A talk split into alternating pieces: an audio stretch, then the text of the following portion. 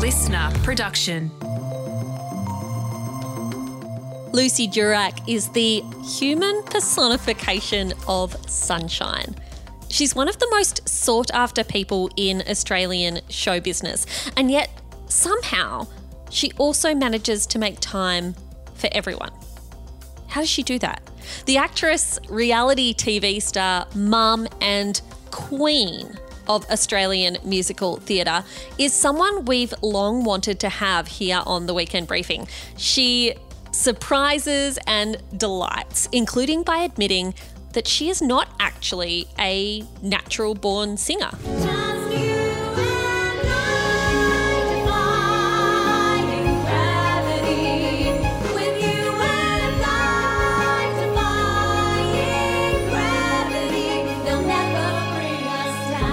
That is a talent that she worked her butt off for. She got there by working at it day after day after day. Something I really admire. My name is Jamila Rizvi. This is the Weekend Briefing. Later, I will be joined by the gang at Brooke and Linda's Dream Club podcast to recommend what you should watch, see, do, eat, and listen to this weekend. But first, here is the bubbly, beautiful Lucy Durack.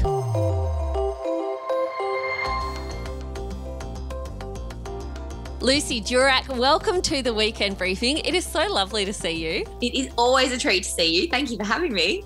So, my first question is a weird one.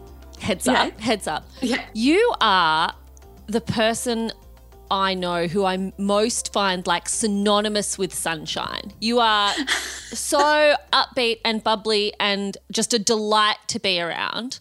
And I imagine you have heard that a lot in your life. Here's my question When you're that person for your friends, for your family, what do you do when you're having a really off day and they need you to show up for them? Well, that's a really good question. And thank you for saying such kind things, especially coming from you, who is also sunshine. My husband is really great at kind of, I feel like if I am having an off day and I have to show up, well, I, I, I think if I'm having an off day and I have to show up for someone, actually that weirdly helps me a bit because then I'm like, I have a focus and I'm Mm. like, oh, cool. Okay, I can focus on this person and try and make their day better. And then that usually does actually make my day a bit better by focus on trying to help somebody else. Not that I always do that, but that is, a, I think, a usually a good way of kind of getting out of your own kind of doom. Yeah. It's more that I think when I'm having an off day, I am getting better at this, and it is that I feel terribly guilty when I am having an off day that I'm not that person for people, and I feel really like oh I should be this all the time, and I'm definitely not.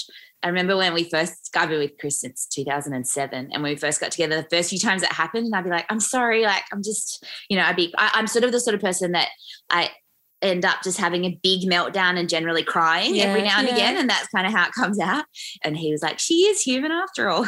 I use that for other people too, and I think that they feel a bit guilty if they're having a bit of an off moment. I'm like, yeah, you are human after all. So I think it's a line from Charlie Brown. The reason I started with that is that I was wandering through the bookshop yesterday, and when you're in the kind of business, leadership, self helpy sort of section, every second book talks about positive thinking or the power of positive thinking on the cover. And I wondered if for you that's something that comes naturally, or is it like a deliberate practice? I think it's a tiny bit natural, but mostly practice. Yeah. I remember when I was about 10, my mum saying to me one day, Oh, what's happening to you? Like, you're going through a bit of a spell. You're normally our bubbly person. And I was like, Am I? Am I normally your bubbly person? And I was like, Oh no, I felt so like worried that I wasn't going to be that bubbly person that I feel like I then started to look for measures to kind of be that person for her and for other people. And my granddad, who passed away just at the beginning of COVID, was genuinely just a naturally very grateful person and like would always go on and say, Look how lucky I am. And yet he and my grandma had arrived from South Africa in Australia with absolutely nothing. And his dad died shortly after and he wasn't able to go to the funeral. Like he had some really hard things happen to him. Mm. And yet he was always super positive and super grateful for everything. My grandma passed away a year after he died, but they were such lovebirds. Like my granddad was in his 90s and my grandma was in her late 80s when they passed away. And he'd say, Look at this woman. Isn't she the most beautiful woman you've ever seen? Can you believe how Oh, wow. lucky I am? And he'd get tears in his eyes just being so grateful. And my granddad was an architect, but he was also an artist. And he'd look at nature and he'd just look and say, look at that flower. Like, can you believe that that is nature? And he wasn't particularly religious or anything, but he had like a real, just a, a gratitude that I've really worked hard to hone and focus and bring into my daily life. Because I think that that generally is what saves me when I'm having a bad day. I'm very much against toxic positivity. And I'm trying that for my kids as well to sort of be like, that's okay. Like, if you're not feeling great all the time. Yeah. And Polly's sick, so she has a lot of big emotions and trying to sort of help her be in that because I think sometimes I have tried to deny myself of that and be like, no, that's not a good thing. I should just move on from that. And then obviously that doesn't end very well. Um, it's definitely a practice. Has that helped through COVID and how have you managed through the pandemic, especially with kids at home? Yeah, that has definitely been a big part of my practice.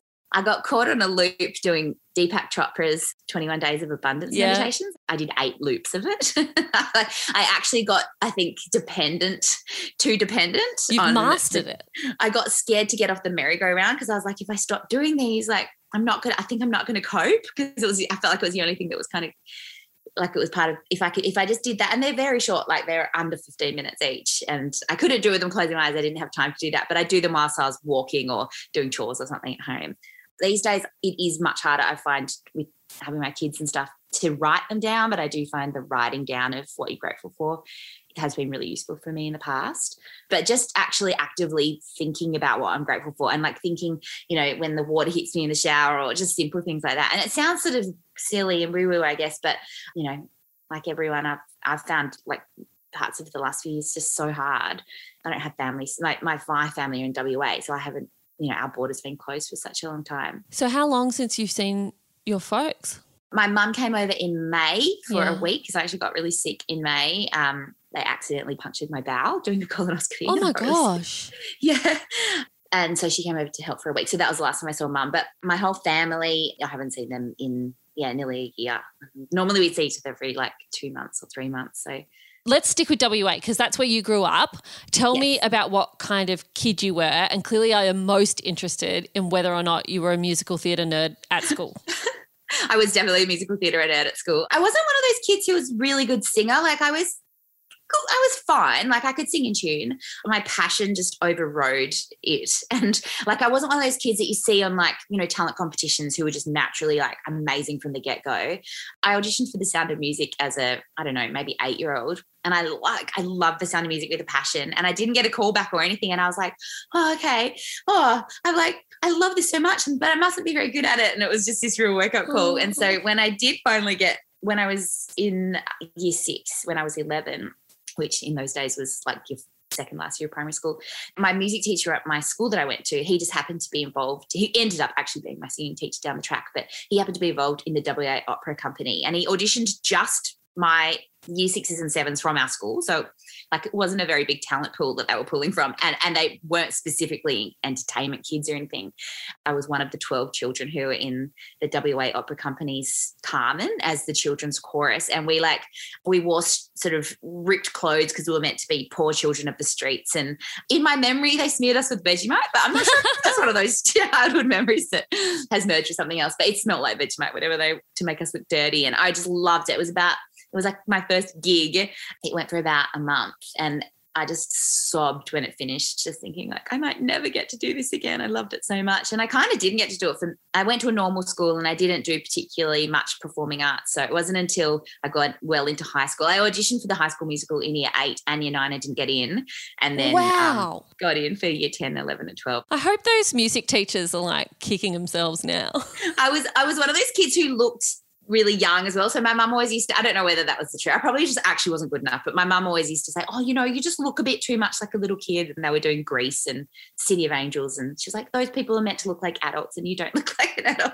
I think I probably wasn't just, just wasn't good enough. But anyway, I did end up getting into it. And then it became my life. Like I was just, uh, my whole year would revolve around the school musical. And I was lucky that we had these brilliant teachers who were just really passionate, who, like, it wasn't a specialist music or drama school, it's just a normal school. But the head of drama is still the head of drama at John Trimbin no College when I went to school. Yeah. And they, um, he's still doing the yearly musical and inspiring so many young generations of, of performers. So you said that you loved it is what you loved about being on stage and being part of a musical then the same as what you love about it now?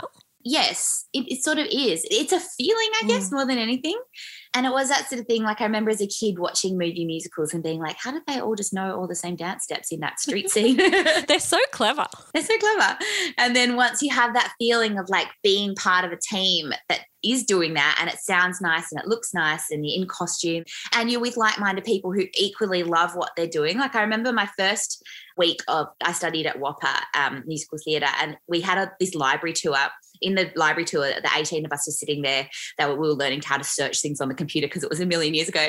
And somebody said, Oh, so say you want to search something. And somebody said Sondheim. And somebody joked and went, Who's that? And everyone laughed. And I was like, oh my gosh, I'm with my people. Ah. Everybody knows who Sondheim is. And I'm normally in circles who yeah. wouldn't know who that is because they're not passionate about musical theatre in the same way. So I, I, think that it's being around people with that shared, like real love of whatever that is, I guess. But for me, it is definitely yeah, music and theatre, and I love all that stuff so much. I still sometimes just can't believe that it happened. Like mm. I've got to do it because I still do. Like every time I finish anything, even now, I think, what if that was the last one? Like maybe I won't get to do it again. Yeah.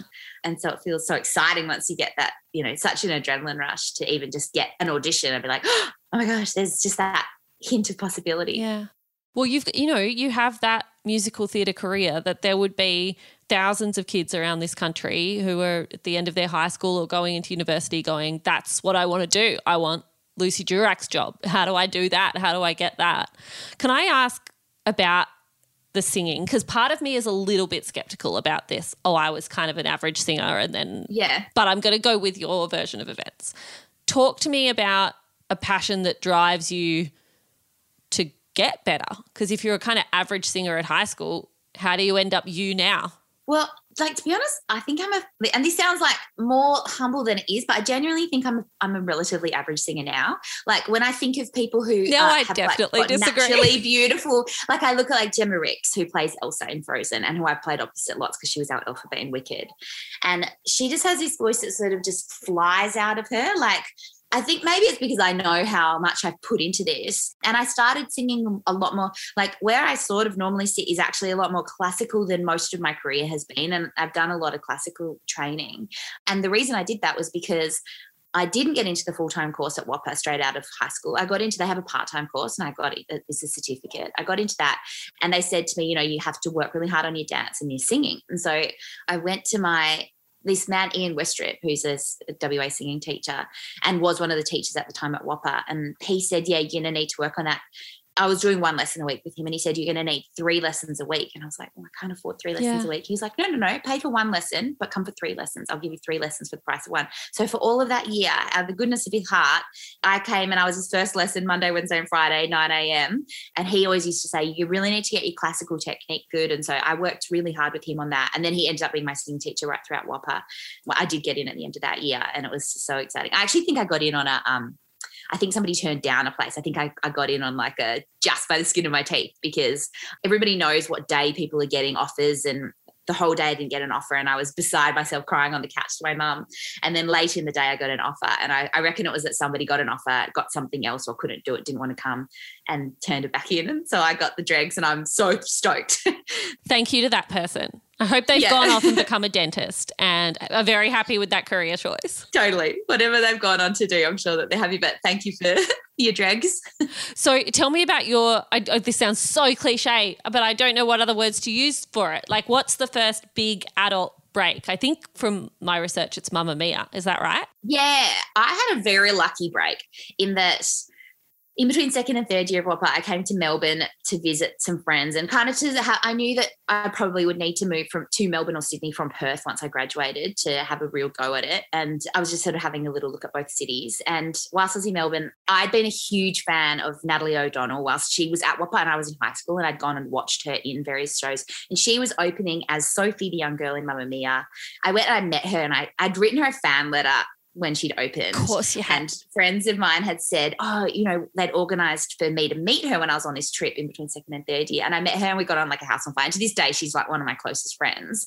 But I started out as like just a massive fangirl of hers. Anyway, I went back to WAAPA and started the year and I got a phone call saying, well, actually, our head of musical theatre, David King, who's actually just about to retire, he came in and he said, Can I talk to you outside? And I just had that moment in my stomach where I was like, Oh my gosh, I've like accidentally done something and I'm going to get kicked out of WAAPA and I don't know what it is. And I like, I hate getting in trouble, but I thought something like that happened because he looked very serious and he was like, Oh, the team from Mamma Mia are auditioning and they've asked to fly you over on Wednesday to audition for Mamma Mia. And I was like at this time I'd been out of Perth twice. Yeah, um, wow. And they were like, can you fax, because it was back in those days, can you fax over your headshot and your bio? And I'd done nothing apart from Carmen as an 11 year old. So I did that and I had no idea how they'd know who I was. Like I was just, I'd lived in suburban Perth my whole life. Anyway, later in the day, Nat O'Donnell called me and she said, Now don't freak out. Um, did somebody call you today about Mamma Mia? And I said, Yeah. And she said, I put in a good word for you because I just feel like you've got the right vibe for it. And I told them that I'd heard you sing, which I know I haven't, but I asked around and people said that you could sing tune. Anyway, she'd gotten me this audition and they did, they flew me, which I just, at, at, in those days, just to me seemed like the hugest thing yeah. that could have possibly happened. And I auditioned on the stage of the Princess Theatre in Melbourne. And later in the week, yeah, got told that I had this part. So I ended up finishing up WAAPA a little bit early. It was quite a complicated process in the end, but everybody was really kind and worked it out so that I could finish a bit early and start in Mamma Mia. I feel like the TV shows and the movies that are made about any form of the entertainment industry paint a picture of ruthless competitiveness. And yet, that's a story of another woman reaching out to help someone else out. Do you think that's more common than the alternative? I do. Like, and that really has been like, she's always now been such a touchstone for being that. Like, I remember when when I did get into Mamma Mia and got to know her, like I remember she got in an audition and she looked at it and she was like, Oh, it's in America. Oh, my friend Fiona is dating this guy in America. She'd be really good for this. I should give her like, and I, she's such a generous of spirit person. And she was the lead in the show. So I was like, oh my gosh, I too, I'd watched those shows and and I had seen some competitive sides to people, particularly actually once I got into Mamma Mia, some of the people in my year, again, like I'd never been a threat. Like I was always a bit of an underdog who scraped in, was kind of okay. But then, um, so I don't think anyone thought that I was going to do anything. And then when I got this job, everyone was like, wait, what? How did you? Yeah. And then I got, saw these other sides to people that I had never witnessed because they, yeah, I didn't don't think they really thought much of me. And more and more so, it's women championing other women in the musical theatre industry. And I have a really close knit group of women who I admire and we really stick together. In fact, some of them gave me this necklace for my birthday um, with the initials of my family on it. And I guess as well, like anything, it's such a specific job that we do, and it does require quite a lot of sacrifice. And so once you get to a certain point, you need the people around you who understand the sort of sacrifices that you're making, especially once you become a mum and then you're trying to tour and all of these things. And so to have other women who are at the same positions as you, it's nice to have that kind of support network of people who have yeah just that experience as well to be able to give you advice it's been really positive and, and i've largely found like 99% of people incredibly supportive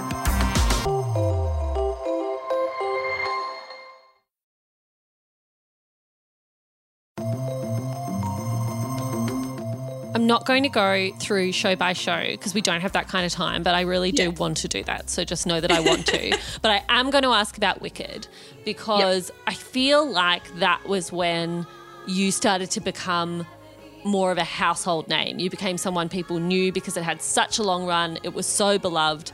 Can you tell me why you think it is that Australia loved that musical so much and also what made you want to be in it so much? Well, I was obsessed with that musical. So I I'd like put it on my vision board. I had like done so much visualizing of doing that show because I think because I do have a fairly specific voice, it doesn't just sit in any musical.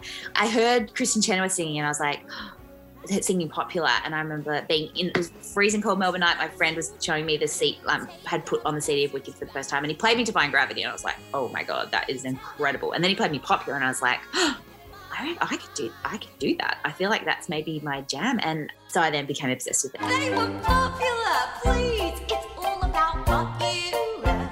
It's not about aptitude, it's the way you're viewed. So it's very shrewd to be very, very popular. Like me. I think that it's a real mix of things as to why Australia and the world loves the show, in that it is, it's a story of somebody becoming unprejudiced. And I think that mm. that is part of what it is, is that Glinda does start as she's, I like to think, And I think that it's important that you play Glinda as not too mean or too much of a bully, but somebody who's just unaware of her privilege and unaware how good she's got it. And she's kind of having fun. And then she gets that moment when she sees Elphaba and she's been nasty to her at Mm. the ball and she realizes her, her way and that how much of an effect she's had on somebody. And that's such a huge moment. And then from then on, I feel like she dedicates her life to not being that person and trying to get past that. Elphaba is so powerful.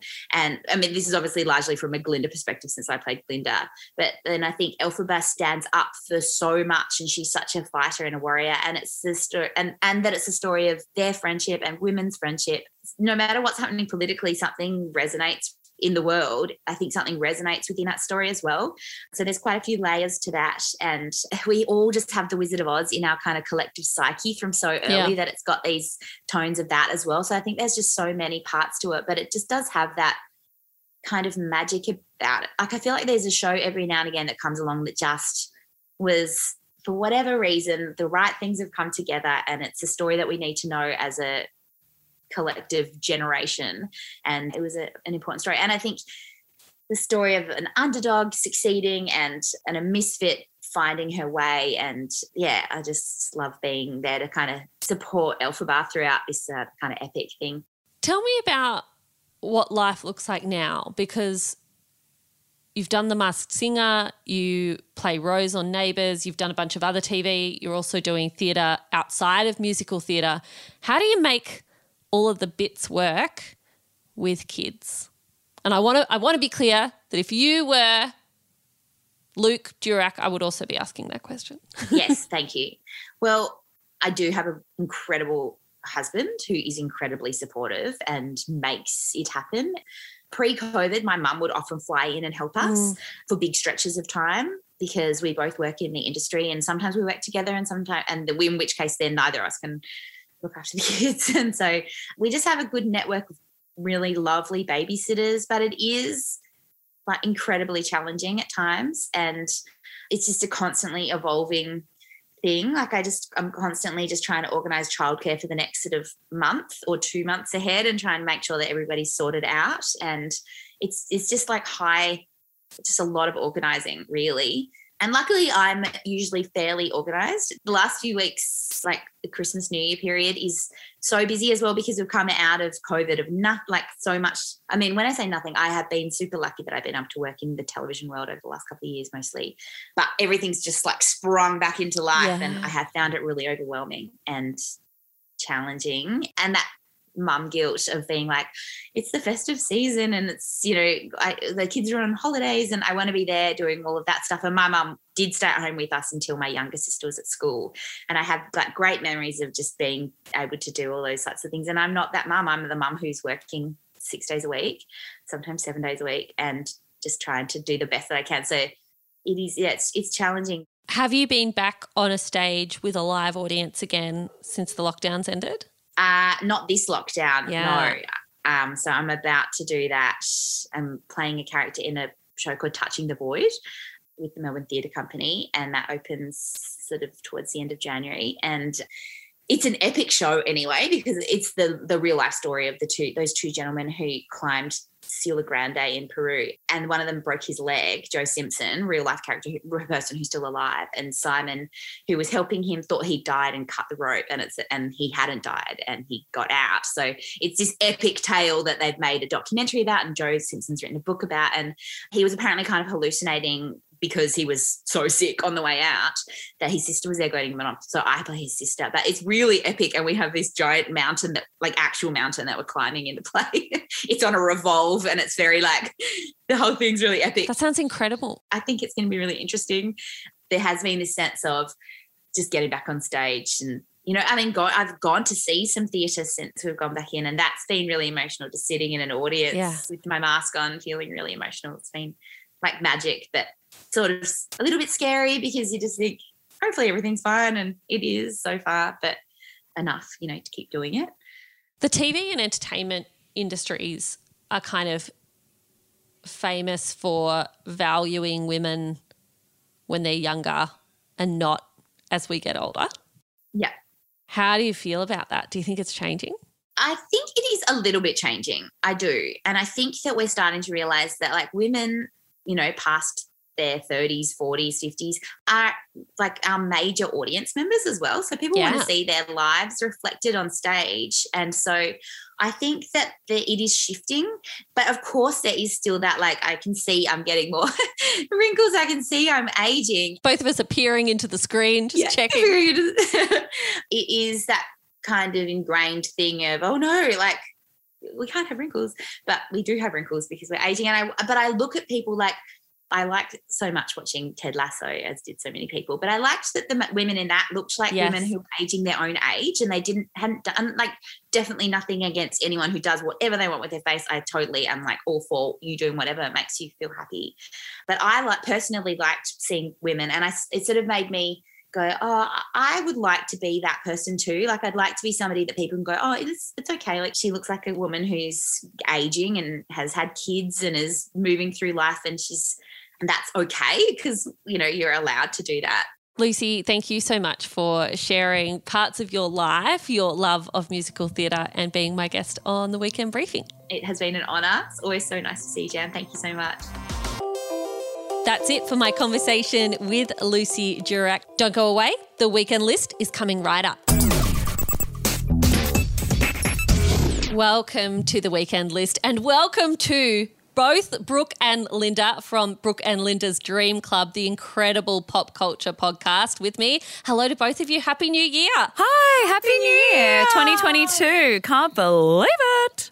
It can't be worse than the last two years, folks. Don't Things that. can only get wood. better. Yeah, that's something that people say at the end of movies, and then it's like, the sequel's coming, because all of a sudden you look Yeah. up and there's some spaceship There's coming over comet the coming town. towards us. Yeah, yeah, yeah. It's literally that. So Did anyone else notice that Brooke also touched her head when, instead of I touching always wood? do that. I do that all the time. because that's where your wood That's is. That's where my wood is. How dare you? How dare you insult that beautiful brain of yours? I am outraged. No, it's more about my wooden forehead, you know? It's a sign of strength in my. Her Botox is just putting wood on her forehead. yeah, my bo- it's like a She can't raise her eyebrows anymore. It is going to be a good new year, everybody. It definitely is. And I am up for some recommendations. It is summer. I want something to fill my mind with froth and bubble. Brooke, what have you got for me? I have a really beautiful album for you to listen to. Now, you have to listen to the whole album. Well, you don't necessarily have to, but I would recommend it. It's this really beautiful collaboration between an electronic musician called Floating Points, an American jazz musician called Pharoah Sanders, and the London Symphony Orchestra. So it was released last year. It's called Promises, and it's this really beautiful, like, Uh, album that just I don't even know how to describe it. I mean, Linda's better at talking about music than I am. I can tell you about how it made me feel. You listen to it and it's totally immersive. You just sort of lay there and hear all of these weird and beautiful sounds come together. My favorite part is when the strings come in, which is about two thirds of the way through on the record. So I'm not sure exactly which movement it is probably like five or six, I would imagine. And it's one of those ones where you just sort of like are moved to tears, no matter what sort of mood you're in, and not in a sad way necessarily, but more in like a reflective way. So it's beautiful for just like, you know, sitting there and chilling out or like cooking or just sort of like pottering about the house, which I used it to do a lot last year. So that's my recommendation.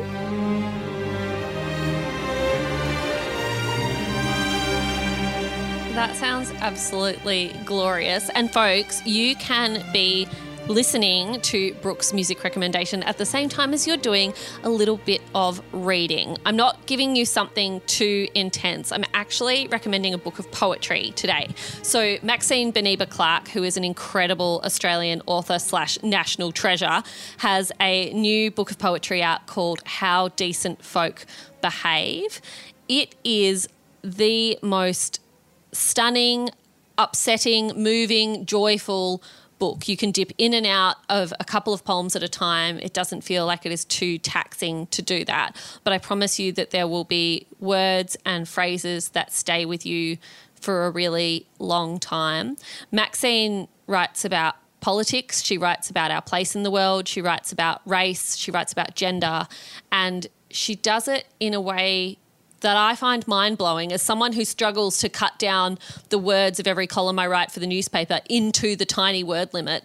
I don't know how she manages to say so much with three or four words at a time, or sometimes seven or eight words. And she seems to convey more with that little couplet than I could in an entire book. The poems speak of the world that is, and they are also a promise for what the world could one day be. I found it incredibly, incredibly uplifting. And, and honestly, Maxine is probably my favourite Australian author. So I would read her shopping list very happily. But this is better than that.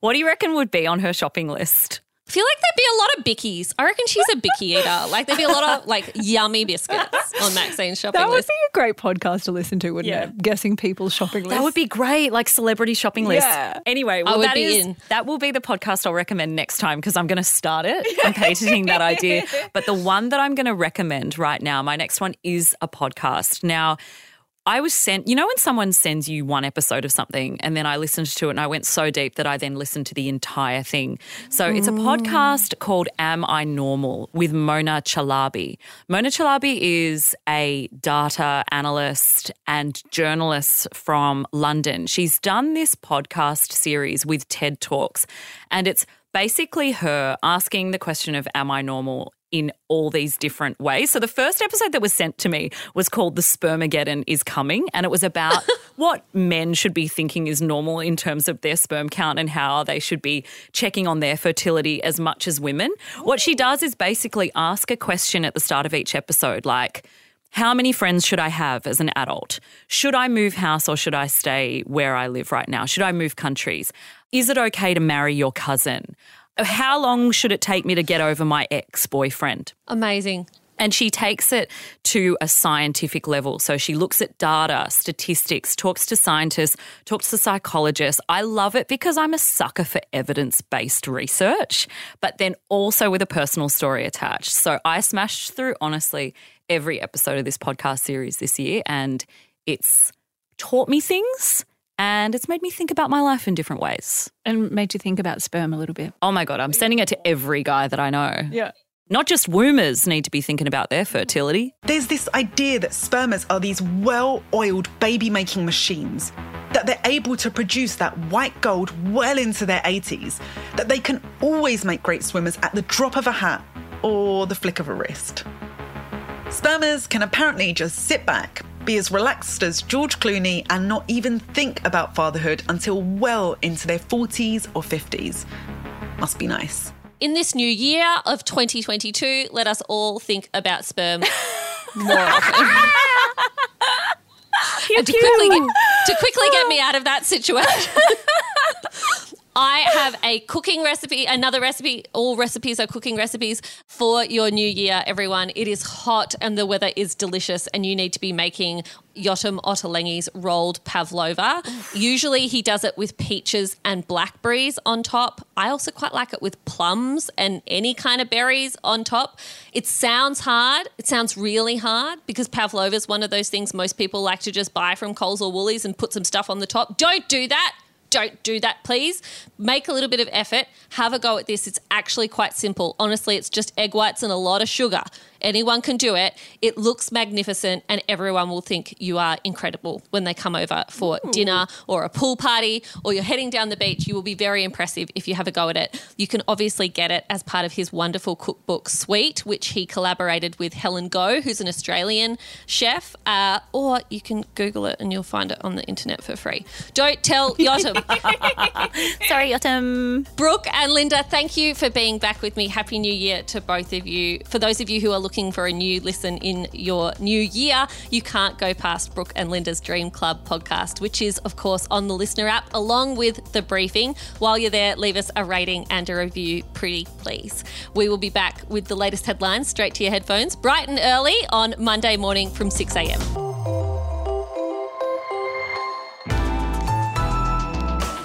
LiSTNR.